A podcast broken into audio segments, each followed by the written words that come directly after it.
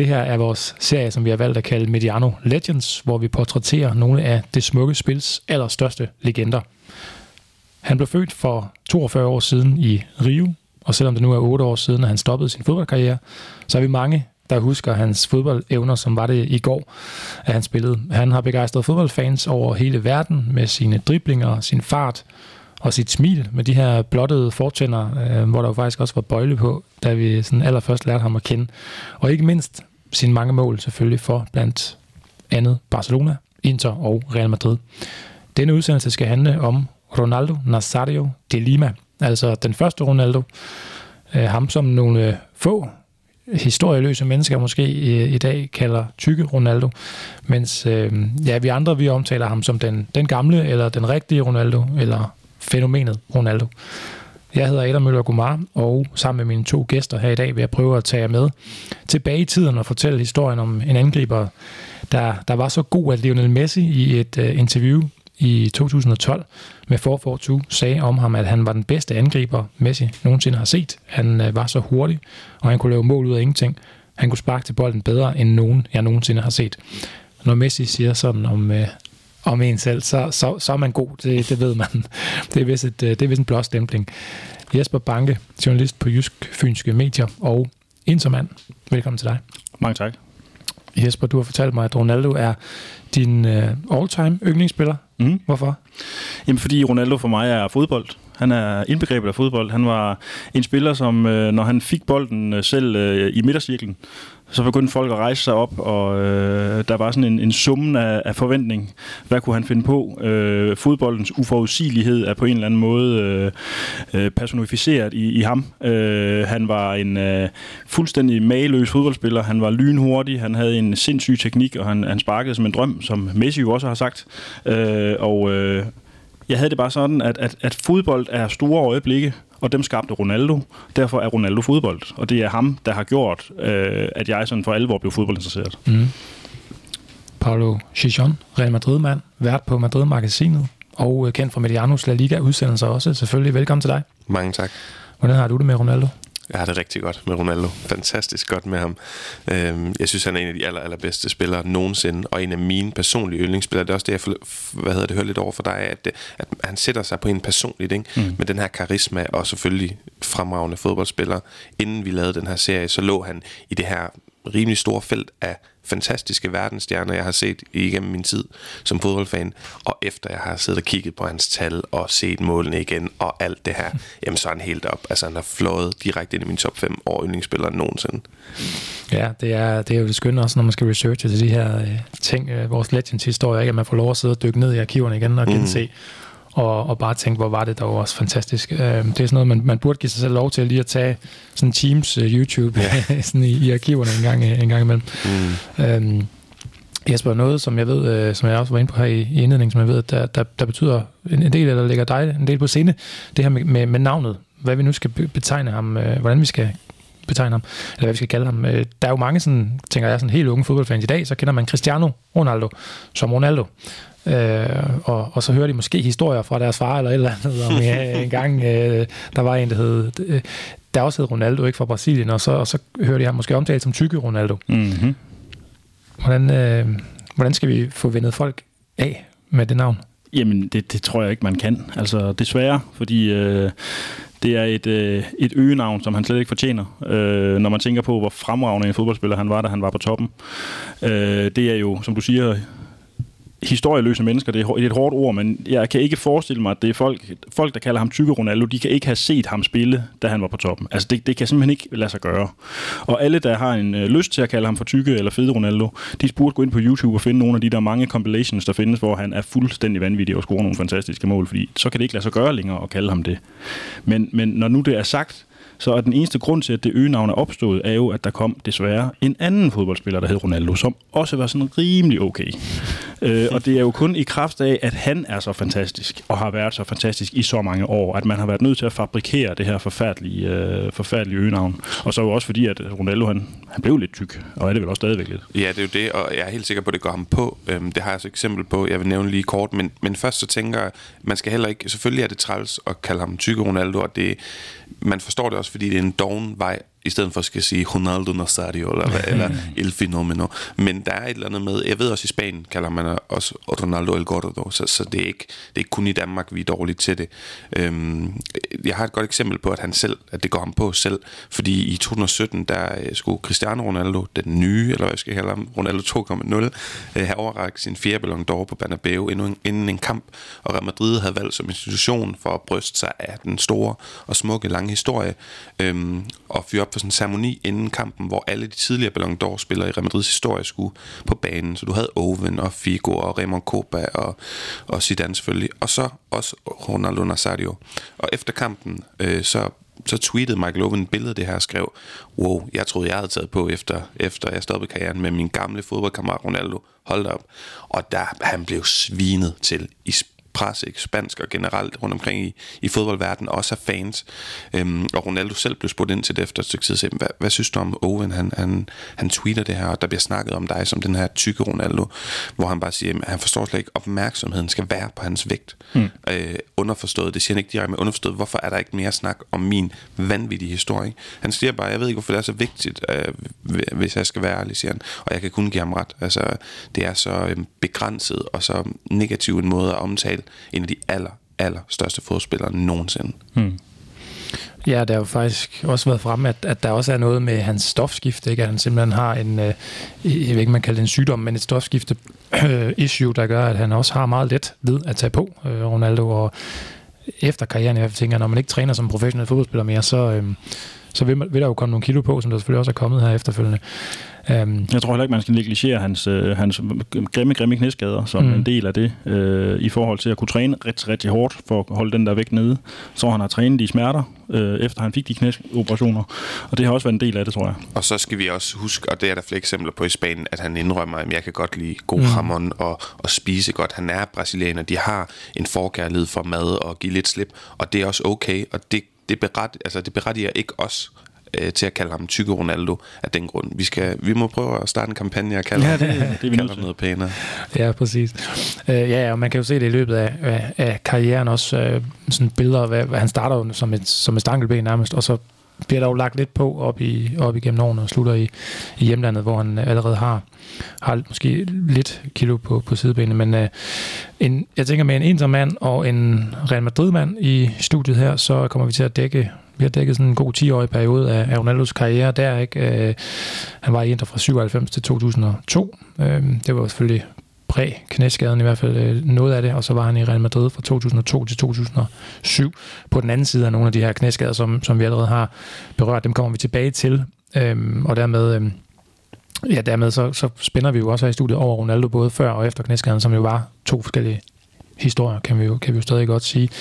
Det var ikke, fordi han var dårlig efter skaderne. Det, det skal bare lige med. Uh, I min research til den her podcast, der leder jeg med, mig med vores venner over på Brasserbold, hvor Andreas Knudsen var så venlig at uh, hjælpe mig med en hel masse baggrundsstof om Ronaldo. De sagde uh, jo et derovre med det samme, at, i deres øjne, så er Ronaldo det tætteste, man kommer på den perfekte nier.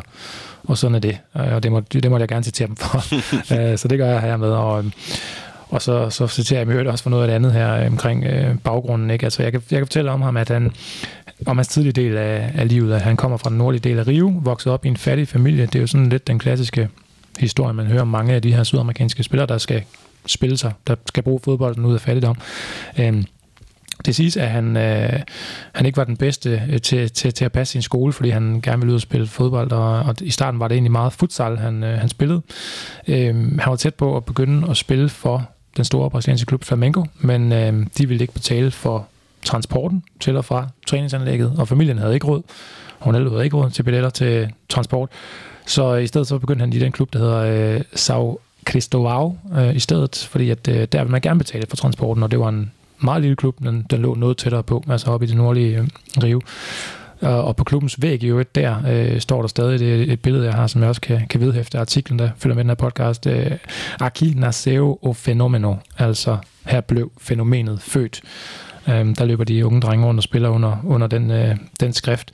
Man har ændret navnet på deres stadion i i klubben, så det i dag hedder Estadio Ronaldo Luis Nazario de Lima. Øh, også en meget fin gestus, må man sige. Som øh, 14-årig allerede, der blev Ronaldo købt af et par agenter, som så forsøgte at få ham øh, afsat til større brasilianske klubber, men der var ikke rigtig nogen, der ville betale øh, ret meget for Ronaldo. Det er de nok ked af i dag, kan man sige. Uh, han kom på U17-landsholdet, og det var, det var der, han sådan begyndte for alvor. Han, han stod sit navn fast, han blev topscorer, da Brasilien spillede de sydamerikanske U17-mesterskaber. Der lavede han otte mål, og så gik det op for Cruzeiro, at det nok var en god idé at få, få ham der signet. Og øh, han debuterede, øh, debuterede som professionel i 1993, da han bare var 16 år. Og det var efter sine allerede her faktisk, at Inter øh, og også Milan allerede øh, havde øje på ham øh, på det tidspunkt. Øh, han, han rev den brasilianske liga rundt allerede der i, i starten i sin debutsæson. Scorede han blandt andet i en kamp, hvor Cruzeiro vinder 6-0 5 mål og øh, scorer samme år 8 mål i Copa Libertadores. Det var altså en øh, forholdsvis ung, talentfuld ung mand, vi havde med at gøre her. Kort før VM i 94 er det så, han ryger til PSV. Og øh, der var han i to sæsoner så er det jo, vi begynder at, at lære ham at kende, må man sige, det europæiske her. Ikke? Han spiller den her vanvittige sæson også i 96-97 for Barcelona, før han kommer til Inter, Real Madrid og så Milan. Slutter, øh, slutter så af hjemme i Brasilien igen hos øh, Corinthians. Et langt oprids, men det var også lige 20 år af mm. Ronaldos liv. Kan I huske Ronaldo sådan fra PSV-dagene, eller var det først, da han kom til Barcelona og smadrede La Liga? Det jeg vil sige, der som du selv nævner, der er Crusado en, en vanvittig start, og jeg mener, at han slutter øh, tiden i Crusado 47 kampe og 44 mål. Vi skal huske, det er en virkelig ung spiller. Så sad jeg og tænkte, okay, PSV, to sæsoner, han kan score 54 mål på 57 kampe, det er jo uhørt for en så ung spiller i sit første skifte fra Sydamerika til Europa. Hvordan har, har kvaliteten været ligesom af den hollandske liga? Har det været en en lang walkover? Og det har det jo langt fra. Altså for det første så Ajax i de to sæsoner, hvor han spiller i PSV, er Ajax i Champions League-finalen. Vinder det ene år, taber det andet, men altså i Champions League-finalen. Og du har spillere på det Ajax-hold som Kluivert og Seedorf, Van der Sar, Rijkaard, Davids. På hans eget hold, øhm, PSV, der spiller folk som Jab Stam og Philip Cocu og faktisk også en rigtig ung Edo Gudjonsson. Så det er dygtige spillere, han spiller med og scorer fantastisk mange mål. Men når man kigger tilbage, så kan man godt forstå, også allerede inden det, at han kommer til VM, øh, det er altså ikke på en billig baggrund, selvom man ikke spiller i det her VM, VM i 94, som Brasilien vinder, øh, så er han jo 17 år gammel og, og har, har, kan man sige, kommer med på færre meritter på de her 44 mål i 47 kampe for Cruzado. Ikke? Mm. Hvornår fik du øjnene op, Jesper, for at det, det her var en angriber øh, af lidt, lidt særlig karakter, som Brasilien havde produceret og fået sendt afsted til Europa? Den spæde start er det jo, det er jo Barcelona, men det, det, det, det, som, øh, det, som man får øjnene op for der ved ham, det er jo hans helt ekstreme fart. Øh, men det er selvfølgelig klart, at da han skifter til Inter, øh, det er så der, at jeg begynder at følge ham sådan for alvor, fordi øh, for en Inter-fan dengang, øh, som ikke havde været særlig tæt på at vinde mesterskabet siden øh, 89, der var en tilgang af en ja, det var verdens bedste fodboldspiller. Mm. Den tilgangen af ham gav os håb. Øh, og, og, og det er jo selvfølgelig klart, at, at når han kommer til, så begynder man at følge med. Og øh, det var for alvor der, jeg fik øjnene op for ham mm. øh, i hans første sæson i Inter. Hvor han jo stadig, han tog jo nogle af de meritter, de samme meritter, han havde haft i Barcelona. Ekstrem fart, ekstrem styrke, øh, store dribleegenskaber og en meget stor kølighed foran mål. Altså det hele havde han jo med til Inter i den første sæson. Ja. Hvor var Inter på det tidspunkt der? For det lyder også vildt, at han havde så vild en sæson i Barcelona, og så øh, at Inter kunne snuppe verdens bedste fodspiller? De havde sådan nogle placeringer øh, øh, midt i rækken, øh, et godt stykke fra, øh, fra mesterskabet. Milan dominerede jo alt dengang, øh, og havde et rigtig, rigtig stærkt hold. Øh, Juventus var lidt inde og tage nogle mesterskaber også, men det var primært Milan, øh, man målte sig med. Øh, så, så, så det, at, at Ronaldo valgte Inter, det var, det var stort, og det var... Øh, det var, det var noget, der, der som sagt gav håb, øh, og det var også noget, der fortalte, hvor dybe lommerne hos Massimo Moratti han var, øh, deres øh, præsident dengang. Han, han brugte gerne penge for at bringe de bedste spillere til Inter. Jeg vil også bare lige kort skitsere, hvad, hvad det er, der sker i Barcelona, siden at de overhovedet kan få lov at hente ham. Fordi en ting er det imponerende, at Milan, som så åbenbart ikke var en, en topklub i den her periode, kan få lov at hente verdens bedste spiller. Som, Inter. Ja, ja, lige præcis. Ja. Men, men det, jo, det sker jo, fordi han spiller den her vanvittige sæson, bliver, bliver La Ligas bedste udlænding, vinder guldstøvlen, som med, altså flest scorede mål i hele Europa. Øhm, og så, er, så siger historien, at bare så Ronaldo, de selv er enige om forlængelse efter den her sæson, fordi hvorfor skulle begge parter ikke mm. have lyst til det? Det hele går fremragende. Øhm, og så mødes de, de, de mødes og bliver enige om en aftale, og så går der en måned, inden den skal underskrives. Og så siger Barcelona, og den må virkelig gå ind på Barcelona-folk, den her øh, ledelsen, da de skal skrive under, så siger de lige for øvrigt, Ronaldo, vi har kigget den her kontrakt igennem, og den er jo absurd lukrativ for dig. altså, vi, skriver, vi skruer altså lige 25% ned på det hele, alle beløb. Og så siger han jo, nej tak, der er altså hele Europa efter mig. Så jeg forstår slet ikke, hvorfor Barcelona vælger at gøre det på det tidspunkt, men det giver ham jo så en åbning for at komme til Inter og vise, at han stadigvæk er fremragende. Ja, og Moratti havde, Inter havde masser af penge, Moratti havde masser af penge, brugte også en forfærdelig masse af sin af egen lomme ikke, på at hente Ronaldo og alle, alle de andre store stjerner, der i slut 90'erne. Vi har med en gut at gøre her, der, der altså kommer fra de her fattige øh, favelaer i Rio, og som kæmper sig vej til toppen. Øhm, og så er, er, er kæmpet måske alligevel ikke det rette ord, fordi jeg tænker sådan lidt om Ronaldo, at han, er, han egentlig bare behøver at spille fodbold. Øh, så, så, så skulle det andet nok, så skulle han, kunne han slet ikke nå, eller undgå at nå toppen, mm. vel? Altså så stort var talentet. Nu får jeg lige et, øh, et lydpotpourri, som jeg har siddet og hygget mig med at klippe sammen. Bare en samling af, af nogle af hans vilde, vilde mål. Både øh, lidt spansk og lidt engelsk kommentering af, af nogle af de her Ronaldo-mål. Det er selvfølgelig ikke så let, når man laver podcast, som er lyd, hvor man ikke kan se billederne. Men hvis man bare lægger mærke til kommentatorerne, og, og, og hvordan de lader sig begejstre, øh, hvordan de ryger helt på halen, ikke, så fortæller det altså en historie om, hvor vild en spiller det her det var. Here's Ronaldo. Ronaldo on a run. This is danger. Ronaldo into the area. Ronaldo, how does he do that? Genius. Absolute genius. Para Raúl, ojo porque las salidas buenas son dos para uno incluso, aunque ya llegaba también replegándose a Belardo la pelota para Ronaldo, Ronaldo que puede hacer una bicicleta para irse de Llorens, gol de Ronnie. Ronaldo!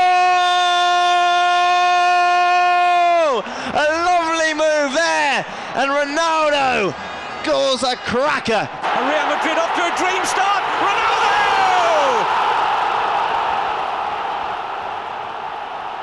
Unbelievable! You can watch this finish all day. That's great. That is a great strike. That, ladies and gentlemen, was perfection. Zidane, Salgado, Beckham, de primera Beckham, la pone para Salgado. Ahí está la incorporación del Due. La pone, control con el pecho de Ronaldo, el 10 rebate, gol, gol, gol, gol, gol, gol, gol, gol, gol, gol, gol, gol, gol.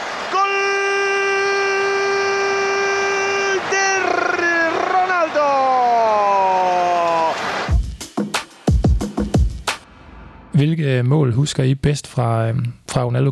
Jeg tænker selvfølgelig det her mål mod øh, Compostela, da han spiller for Barcelona. Måske den mest berømte scoring af dem alle sammen, det husker I vel nok. Jamen, jeg synes næsten, at, at Jesper skal have lov at, at for, altså beskrive det her mål mod Lazio. Ja, jamen altså, det er et hele, hele den, øh, den kamp er jo grim mm. for Lazio. Øh, jeg husker, at øh, Alessandro Nesta, som dengang var Ja, han var ikke verdens bedste forsvarsspiller, men han var en af dem, ikke? Mm. Det var kampen mellem ham og verdens bedste angriber. Og øh, han smadrer ham. Ronaldo smadrer øh, ham fuldstændigt. Mm. Øh, og smadrer jo Lazio også. Og øh, øh, afslutter jo den her øh, UEFA Cup-finale, som mm. jeg går ud fra, det er den, du henviser ja, til. Ja med at snyde offside som man siger, mm. og gå helt alene med målmanden og sætte ham øh, så hårdt og tungt mm. med, med den der karakteristiske step over finde det han laver. Mm. Øh, så øh, han kommer til at ligne et, et eller andet træ, der står stille et eller andet sted i en skov, øh, og lægger den stille og rolig i mål. Øh, og, og Nesta, som vi jo alle ved, øh, fik en meget, meget flot og fin karriere, mm. på trods af den her kamp, øh, har fortalt efterfølgende, at han kiggede den igennem på video igen og igen og igen og igen, for at finde ud af, hvad han havde gjort forkert, fordi han var blevet smadret så meget den her unge fodboldspiller. Og til sidst så fik han sådan et øh, hurra-moment, hvor han sad og tænkte, Nå, det er det, der er galt. Der var ikke noget at gøre. kom han så frem til. Øh, og så fik han det sådan helt godt med sig selv igen, fordi mm. der, han var bare ustoppelig, som han har sagt næste. Og, øh, og den kamp var jo øh, øh, kulminationen på, på Ronaldos anden sæson i Inter, øh, hvor han allerede begyndte at være skadesplaget, øh, mm. men havde en rigtig, rigtig flot kampagne i UEFA Cup. Øh, så der viste han i hvert fald noget af det, han kunne, selvom der var det allerede begyndt med de her skader her til ham. Mm. Ja, jeg vil sige, ja, så der er bare et eller andet, bare lige for at tilføje sig der, den måde, man skal gå ind og, finde det på YouTube, det her mål mod Lazio, hvor at han rører ikke rigtig bolden. Nej. Altså han får lige taget et par træk mod målmanden, og så den der krop, den flyver frem og til venstre, øh, til, til venstre og til højre, og snyder. Han snyder bare målmanden med en kropsfinde, og det kan se så let ud, men det er så vildt. Og der er nogle rigtig fine klip, heldigvis på YouTube, for det er jo, det er jo vi er tilbage i 90'erne, mm, hvor det er slow motion og sådan noget, det ser bare så vildt ud, den der målmand, han er helt prisgivet. Personligt for mig, selvfølgelig Compostela-målet. Øh, jeg kommer også tilbage til hans debutmål for Real Madrid lidt senere, men, men et af de mål, der har sat sig mest for mig, det er, da han scorer efter 15, og hold nu fast 15 sekunder mod Atletico Madrid. Både fordi, ja, det er bare klasse af Ronaldo, men det er også indkapslingen af den periode, han ligesom havner i for Real Madrid, ikke? den her Galacticos-periode. Og jeg mener, det er ham og Raul, der giver bolden op. Vi snakker starten af kampen. Så bliver bolden spillet ned til, jeg mener det er Beckham, som spiller den til Zidane på midten. Og så kan man ellers se, at Zidane begynder at tage et par træk op ad banen. Roberto Carlos tilbyder sig ude på venstre kanten. Vi kender, at man flyver op og ned den der flanke. Ud til Carlos ind midt på til Ronaldo, og han er altså ikke alene. Der er en hel forsvarskæde fra Atletico, der står og venter. Og så tager han med sådan et træk, der ødelægger han bare en hel forsvarskæde. Så er han fri for en mål så kan han bare... Jeg, jeg mener faktisk også der med sit kropssprog, får han målmanden til at sætte sig lidt i knæ, og så lopper han den bare over. Altså, ja, farlig, farlig angriber. Der er sådan nogle klip af Desillier, som fortæller om, øh, når han mødte Ronaldo, der lavede mm. de der kropsvinder, hvor han siger, jeg anede ikke, hvor bolden var, når han lavede det der. Jeg, jeg, jeg, bolden var væk, og jeg vidste ikke, hvor den var. Ja. Men man kan sige, det der mål mod Compostela, som man jo også skal finde på YouTube og gå ind og kigge, øh, fra 1996, det er jo indbegrebet af, hvad Ronaldo han kunne dengang, da han var på toppen, fordi mm. øh, han modtager bolden på midten af banen, øh, og der er to øh, modstanderspillere, der går så meget i panik, så de kommer til at løbe ind i hinanden. Mm. Jeg tror godt, på en eller anden måde tror jeg godt, de kan fornemme, at det her det er ikke godt, mm. øh, at Ronaldo han får bolden her. Så har vi vores ven, Said, Said Chiba hedder han det. Kiba, han kommer fra Marokko i hvert fald, som øh, møder Ronaldo på midtbanen og prøver at fælde ham fem eller seks eller syv gange. Han prøver at sparke ham ned fire gange og flå hans trøje af, prøver han også. Mm. Det som Ronaldo han gør til modsvar, det er, at han øh, træder på bolden, så han jeg tror, han føler lidt, ham her midtbanespilleren, at nu har jeg ham sgu, og mm. så sætter han bare i løb igen. Mm.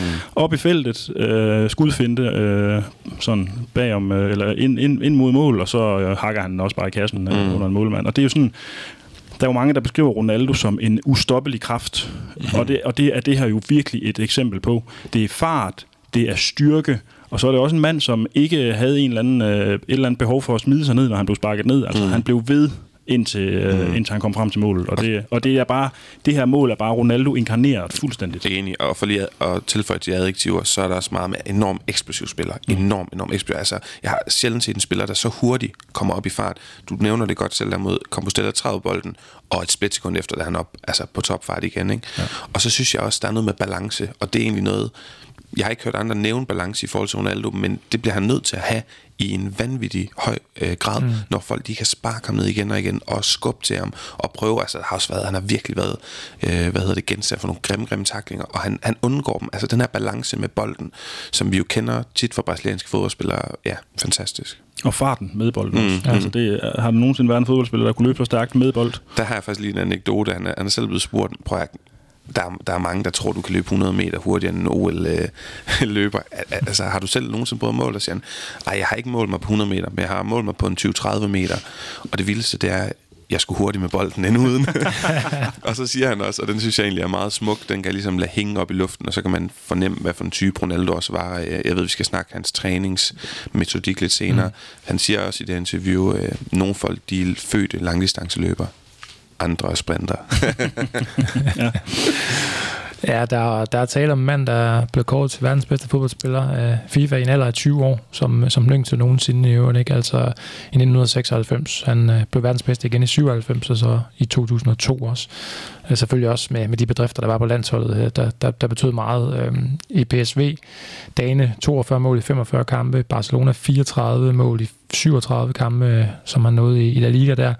Og i den første sæson i Inter, der var, det, der var det 25 mål i 32. Og så i sæson 2, før netop, som du siger også, at skaderne begyndte at melde sig, der nåede han øh, jo også lige 14 mål i de første 19 kampe.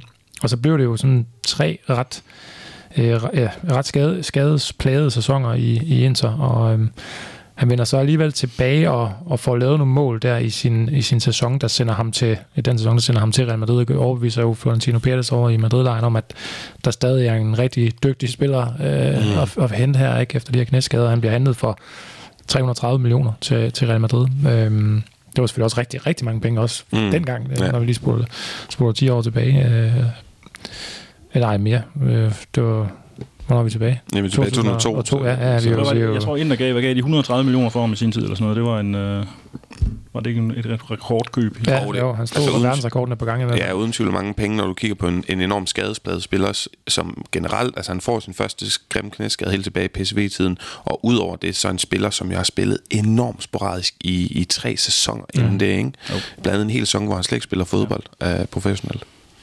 Hvordan husker du de her øh, skader, Jesper, i, i Inter? Hvor det, det må være frustrerende også, tænker når man ved, at de verdens bedste fodboldspillere er kommet til. I har set ham i halvanden sæson, og så sidder han bare derude og kan ikke spille. Forfærdeligt. Altså, den første kommer i... Øh, er det 21. november 99 mod Lecce, hvor han... Øh, han det, det ser egentlig ikke så slemt ud, men han modtager tydeligvis et vrid i knæet øh, og, øh, og må udgå. Øh, og øh, man sad jo sådan hele tiden lidt med fornemmelsen af, Inter, at man fik ikke det bedste ud af Ronaldo. Øh, han kommer tilbage igen øh, 12. april, året efter. Og øh, det er i en Coppa Italia-kamp mod øh, Lazio, hvor Inter er bagud 2-0. Og øh, man husker det der, fordi at, at øh, Ronaldos tilgang gav håb, og det, at han sad på bænken i den kamp, gav også håb om, at man kunne vinde et 2-0-resultat. Han kommer ind og er på banen i 6-7 minutter, før han, øh, det er der, når, da han når, det, det er faktisk en rigtig Ronaldo-moment, han når at modtage bolden sådan ret øh, dybt, øh, eller sådan, ikke så langt, øh, ikke så tæt på mål på modstanderens banehalvdel, men modtager den der, og man kan sådan mærke det der igen, som jeg beskrev, da jeg beskrev om helt i starten, nu har Ronaldo bolden, han er ret vendt, han har farten, han har det hele her, øh, og så sker det igen med, med knæet, øh, som bliver smadret, og han forlader banen efter syv minutter fuldstændig øh, grådkval. Og jeg kan huske, at det der, de der billeder af ham, Ronaldo, som vi alle sammen havde hængt øh, vores håb op på, der forlader banen igen på den måde, det var simpelthen så hjerteskærende, så, øh, så det var ikke til at holde ud. Altså han, han var en spiller, som tryllebandt en, når han var, var på toppen, og, og det faktum, at han øh, måtte sidde og glo på bænken, øh, mens Inter var inde i en periode, hvor de godt kunne have brugt ham, øh, det, var, det var bare slemt. I øh, Real Madrid, der får han jo så alligevel vist sig øh, som den målscorer, han, han har været hele sin karriere, en fremragende en af slagsen. Først og fremmest, øh, Paolo, hvordan modtog man Ronaldo der i, i Real Madrid? For det første havde han spillet i Barcelona, og for det andet så havde han jo en masse skader i, i bagagen, og man havde brugt mange penge på ham. Mm, man modtager ham med åbne arme. Altså, man, det er en kæmpe, kæmpe transfer. Og den skal jo også ses i lyset af den her Galactico-ting, hvor sommeren 2000, der henter du Figo, som er i sin bedste år direkte fra Barcelona. 2001 Zidane, wow. Og 2002 VM-topscorer, VM-vinder, som du henter, som selvfølgelig har en fortid i Barcelona. Det hjælper alt det her med historikken og sådan noget, men også navnet. Altså det er, ja, det er, det, det er vanvittigt, og, og det, det er jo en saga, der, der, der går over flere måneder. Øhm, og der er sådan nogle legendariske billeder fra, at, at på sidste dag i transfervinduet, der står flere af verdenspressen ude foran Bernabeu, fordi man har hørt om det her. Man har hørt, at det nok kommer til at ske. Man er ikke helt sikker. Og i de sidste par timer inden, der står Jorge Valdano, daværende, hvad hedder det, øhm, sportsdirektør for Real Madrid. Han står op i hjørnet af Bernabeu, der er altså rimelig høj øh, og bygning der, ikke? Og så står han, han har kontor helt op i hjørnet, så står han og vifter med en fax og råber, den er gået igennem, den er gået igennem, og så er folk bare helt op at køre. Og så synes jeg lige til sidst, i forhold til modtagelsen, så er det jo også øh, spændingens kunst på en eller anden måde, fordi han er stadigvæk lidt småskadet. Øh, vi ved også lige før VM 2002, han kommer ind i det der forår og lige kommer tilbage fra nogle lange og hårde skadesforløb. Øhm, og også lidt skadet efter VM, så han kan først debutere i oktober. Men hvilken debut mod Alaves, det, kan jeg, det er måske en af mine yndlings Ronaldo-momenter. Han kommer ind øh, i anden halvleg, scorer efter 60 sekunder, og hvilket mål. Øh, Roberto Carlos ude på venstrekanten, der bare der smider en hård, hård bold. Altså en, en fuldstændig umulig bold at arbejde med ind i feltet. Øh, og to Alaves forsvarsspillere, de prøver nærmest i hver retning at hoppe ind og, og få den her bold, men den ryger igennem dem og ind til en, en, øh, en Ronaldo, der er lige kommet ind efter 60 sekunder og øh, kontrollerer den her bold med sådan lidt med brystet og skulderen, så den flyver nærmest op i himlen og ned igen, lander lige foran ham. Og med største ro og største kontrol og kølighed, så vender han på den her bold. Den ligger helt rigtigt, den hopper selvfølgelig. Og så smadrer han den først ned i jorden og op i målmandens hjørne. Og altså, scorer han selvfølgelig også lige en mere i den kamp, så tænker man, nu er vi i gang. Han er klar, han er på plads. Ja, og han gør det bare med, med så meget kraftig skud mm. også, ikke? Altså, det, ja. de, de, de flyver i nettet, de her Ja, bolde der. det er så vildt. Øhm, hvordan øh, omvendt over i Interlejren, øh, Jesper, havde du det, da, da, da Ronaldo forlader jer til fordel for Madrid? Øh, forfærdeligt. Han var min øh, all-time favoritspiller, og øh, allerede på daværende tidspunkt, og øh, man havde jeg følte mig faktisk lidt forrådt af ham, fordi øh, han havde haft den her grimme, grimme, de her grimme forløb med de her to knæskader. Han havde været ude af hele øh, 2000-2001-sæsonen, øh, hvor han ikke spillede en eneste kamp, øh, kommer tilbage, og øh, man har sådan lidt en fornemmelse af, at Inter har har plejet ham lidt igennem den her grimme, grimme knæskade, øh, og øh, så kan man godt så begynder man at kunne mærke på ham, at øh, der er et eller andet galt. Øh, der er jo forskellige, forskellige øh, sådan historie om, hvad det var, der gik galt. Altså, der er nogen, der mener, at han ville have mere løn, fordi at, øh, en type som Alvaro Ricoba, han, øh, han var lønførende i Inter dengang, og det mente Ronaldo var unfair. Der er også nogen, der siger, at han ikke kunne med det, øh, derværende træner Hector Cooper, fordi at han var efter sine øh, sådan en diktatorisk type, som ikke lod Ronaldo øh, shine. Øh, men man sad alligevel med en... Øh, han kan selvfølgelig have haft gode grunde til at forlade Inter, og Real Madrid er også en større klub end Inter stadigvæk, og det var det også dengang. Øh, og det var formentlig også noget mere spændende hold at komme til, kunne jeg forestille mig, med alle de øh, spillere, de havde hentet. Øh, men, øh, men man sad alligevel med den der fornemmelse af, at det her det var uforløst. Øh, han havde haft en super sæson i Inter. Øh, det der, øh, den der frelserskab skikkelse, som vi havde, vi havde håbet, han var, var han ikke, og nu, nu var det allerede slut, før det sådan for alvor var begyndt. Øh, og og det, det at, at, at han havde været i klubben gennem de der skader, øh, at fansen havde sådan forsøgt at hjælpe ham igennem og sådan noget, at han så valgte at tage til en anden klub, det var, det var hårdt. Øhm, ja, fuldt forståeligt selvfølgelig, at man har stået ved hans side igennem alle de her tunge år, så kommer han over til, til Madrid og øh, har jo nogle fine sæsoner der også, og viser sig, som jeg også sagde før, stadigvæk som den her øh, notoriske målscorer. Øh, var det, øh, vi kan jo tage lidt hul på den her snak nu med, med Ronaldo før og efter knæskaden. Altså var det, var det noget, øh, man tænkte over, når man så ham spille for, i sin Real Madrid-dag, der Paolo, at det var en spiller, der slæbte rundt på noget her, eller øh, var han på en eller anden måde forandret i forhold til, hvordan han, han var før? Jeg, jeg synes, i hans første tid gjorde man ikke. I de første par sæsoner, så var han bare som, som skabt på ny. En nærmest en reinkarnation af den gamle Ronaldo. Han var fantastisk. Og senere hen, så sker der noget. Altså både han tager på i vægt, og, og holdet bliver også reddet fra hinanden. Det her Galactico-hold, som jo i store træk var en fiasko, men som i starten viste nogle ting.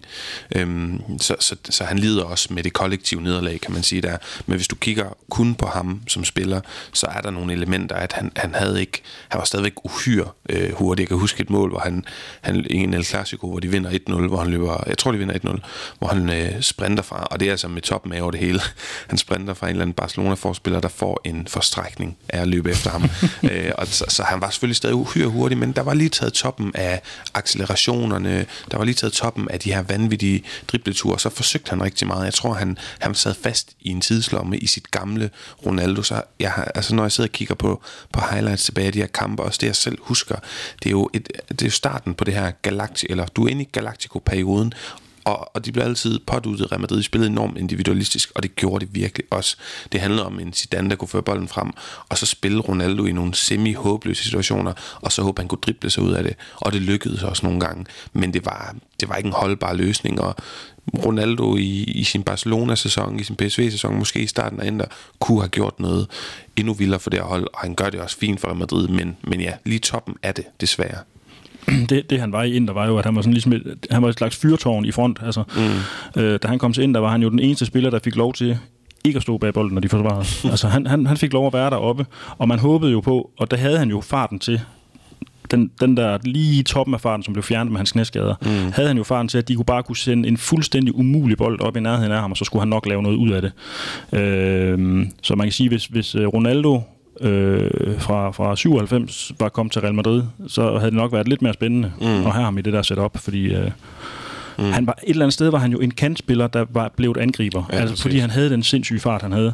Mm. Øh, og, øh, og der findes vel ikke en mere komplet øh, angriber end, end Ronaldo, hverken før eller siden. Altså, øh, Enig. Øh, Cristiano Ronaldo er jo også en komplet angriber, men mm. jeg tror, at han har vel aldrig haft den samme fuldstændig sindssyge acceleration og fart og eksplosivitet. Som, eksplosiviteten var der måske, men topfarten, mm. så mm. I hvert ikke på, samme. I hvert ikke på samme måde. Jeg tror du godt, du kunne måle dem på fart, øh, og de er cirka lige hurtigt. Men det, der gjorde Ronaldo så vildt, det var både at han kunne have bolden med fødderne med samme fart, øh, han var så farlig selvfølgelig, altså vanvittigt farlig for en mål, og så at han kunne kontrollere bolden i den her mm. fart. En ting er bare at smide den 50 meter foran og så løbe den op. Den lå lige, altså den lå klistret på hans, hans støvle konstant, og så kunne han bare løbe ind i otte forsvarsspillere og drible sig ud af det. han lignede sådan en, der kunne øh, teleportere sig igennem øh, et forsvar. Altså, ja. det, det var sådan en væg af forsvarsspillere, mm. og man tænkte, nej, nej nu, nu det, han, han, han kommer enten til at lave et eller andet, hvor han skubber en om kul, eller også mm. bliver han nedlagt. Men pludselig stod han på den anden side af det mm. der med bolden ved foden og sparkede den ind. Mm. Det var sådan en, øh, det var sådan, han, han, han trodsede fysikkens love af. Mm. Altså. Mm. Hvis han kan få bolden til at forsvinde, som øh, næste også forklarer det, ikke, så, så er det også svært, når man mm. er over forstår på en tryllekunstner. Ja, øhm, ja øhm, øh, The Guardian-journalisten Rob Smith, han øh, skrev på et tidspunkt om Ronaldo, ham der, ham der kom tilbage, var stadig en stor målscorer, men Ronaldo i 90'er-versionen, øh, han var uden tvivl den farligste angriber, verden nogensinde har set.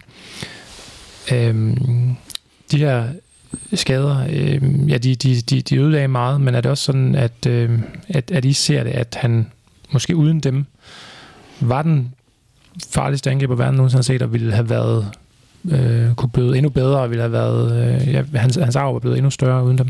Angriber, angriber, så ja. Mm. Så ja, øh, verdens bedste fodboldspiller nogensinde, der er, vi, der er vi tæt på, men altså, jeg tror uden skader, så var han verdens bedste fodboldspiller, bliver han jo også kåret til flere gange, men så vil han have været det. Og så når da Messi og Ronaldo kommer til, så vil de måske ikke kunne konkurrere omkring den her pris. Men lige nu, som det ser ud, må man jo nok erkende, at han ikke helt er deroppe, desværre, på grund af de her knæskader. Mm. Det, er jo, det er jo super ærgerligt. Altså jeg har skrevet, at, at skaderne for mig gør, at han er verdens bedste fodboldspiller nogensinde i alderen 17-22. Ja. Øh, og så efter det er han en verdensklasse spiller med desværre nogle klare begrænsninger, som er fuldt forståelige. Ja. Hvad var forskellen helt konkret på, på, den, på version 1 og version 2, der kom tilbage? I snakker om, at fart, toppen af farten var, var taget af som ja. en af tingene. Ja, og så, altså, jeg har egentlig lyst til at sige, at du kan se på ham, at han er bange for at få de her skader igen. Han går ikke på samme måde ind, og så alligevel på de klip, jeg ser, han kaster sig ud i de vildeste dribleture og sådan noget, men der er noget mere sådan med at gå ind på manden og kæmpe om de her 50-50 bolde, som jeg tror fuldt forståeligt, han har haft så mange grimme knæskader, at det turde han ikke i samme, øh, på samme måde, og så er han, det må man også bare sige, blevet til verdens bedste fodboldspiller i en tidlig alder og det, det er svært at, at, at følge op på, især fordi han kommer til det, som jeg stadigvæk vil mene, at, at lidt håbløst Galactico-projekt. Det, det er en rigtig god pointe, det der med, at fordi da han var rigtig, rigtig vild i, i sine unge år, der var han jo frygtløs. Hmm. Altså, om han så skulle øh, sparkes ned, eller for, altså, der var en, der forsøgte at sparke ham ned otte gange, hmm. jamen så vil han fortsætte, og han vil også løbe ind i den næste, der forsøgte at sparke ham ned otte gange pointen der, du har med, at, at han måske øh, er mindre frygtløs også, mm. samtidig med, at toppen af farten er taget af, er, er virkelig fin, fordi øh, det kunne også have været noget af det, der har gjort det. Mm. Øh, at, at han ikke blev sådan helt øh, vildt, øh, helt op blandt de... Altså, det er jo svært at sammenligne ham med. Hvem, hvem, skal man, hvem kan man sammenligne med Messi og Ronaldo i dag? Altså, mm. vi får, får jo aldrig to som dem igen. Mm. Men måske havde han været der, hvis det var, han, han ikke havde haft de knæskader. Han var stadigvæk en frem, fremragende skarpretter. Altså, mm. Jeg husker ikke uh, den der kamp på Old Trafford, hvor han... Ja. Uh, hvor han smadrer uh, Manchester United uh, enhændigt nærmest. Mm. Uh, Paolo, du husker helt sikkert den kamp i detaljer bedre, end jeg gør. Men ja. jeg husker det som en kamp, hvor det er Ronaldo, der smadrer United. Mod United, mm. ja. præcis. Ja, men det er nogle fantastiske billeder af den der Gucci assist til Ronaldo, hvor han sådan kommer lidt på ydersiden af feltet. Og ja, altså, jeg har aldrig set et, en frækker afslutning på forreste stolpe. Det var simpelthen fantastisk. Andet mål er sådan rigtig, det er en af de få rigtig gode øjeblikke, hvor kollektivet så klikkede det her Galactico mm. Madrid og Zidane spiller Roberto Carlos ind i feltet, Carlos på tværs, og Ronaldo kan lave tab tap ind, og så tredje mål. Det, det er jo sådan noget, det er virkelig godt, det skal man også gå ind og se. Man skal selvfølgelig se alle tingene, men øh, man kan se, at han modtager bolden, de her klassiske, øh, hvad skal vi sige, 40 meter uden for, for Bartes bur, og så kan du bare se, at de skulle få nok af ham, så nu bakker vi fandme. Ja. Han kan bakke. og de, du kan bare se, at de kollektivt bakker det United-hold, og så kan se, Bartes har skulle lidt ud. Jeg smider den bare lige halvt op i krogen. Ikke? Det, det er fantastisk opvisning, og en af de få spillere, som jeg kan forstå det på, på United-fans, der har fået stående ovationer som modstander på Old Trafford. Ja, jeg husker også de der billeder af af hele, hele stadion, der, mm. der bare står op, da han bliver skiftet ud. Det var, det var virkelig smukt, også fordi det var en af de første, første gange. Jeg synes, siden der er der måske gået lidt mod i det, man har set det, at folk mm. mm. klapper er, er bød, når de mm. går ud. Sådan, at du er også en god spiller, og nu har vi haft Messi og Ronaldo. Øh, de, de gør det på udebane hver gang. Ja, ja. Men, men ham her, Ronaldo, han gjorde det altså dengang på Paul Trafford i mm. den kamp, der det var en af de vildeste. I øvrigt hans øh, største øjeblik i karrieren, har han selv sagt. Mm. Så ja. det er jo også smukt. Det er sjovt, det sidste mål der, fordi det, faktisk det løb, han har øh, mod mål, før han sparker det der fantastiske langskud op mm. i hjørnet, der, der, der, sidder jeg faktisk lidt og tænker, oh, han ligner en, der, der godt kan med smadre knæene igen. Eller ja. han, han løber sådan lidt øh, ja. mystisk på en, altså sådan lidt øh, tungt og lidt øh, mm. specielt, men øh, så hakker han den så bare op i hjørnet, så glemmer man det hele ja. på en stund. Ja.